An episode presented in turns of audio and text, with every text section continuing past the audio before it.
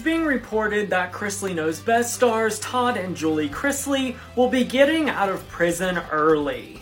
The reality stars are set to be released from prison early after both having more than a year taken off of their sentences. The couple were originally sentenced to 12 and 7 years respectively for fraud and tax evasion last year. However, now Todd's sentence has been reduced from 12 years to 10 years, while Julie's 7 year sentence has been slashed by 14 months. The couple still have a long way to go, but it sure is better. Todd will be released in January of 2033, and Julie will be released in October of 2028. The couple's attorney, Jay Surgent, told Insider on Thursday that without a doubt, Todd and Julie are model incarcerated individuals who received exorbitant sentences. He also said that he believes their sentences will be reduced even more following the implementation of new sentencing guidelines that were put in place in November.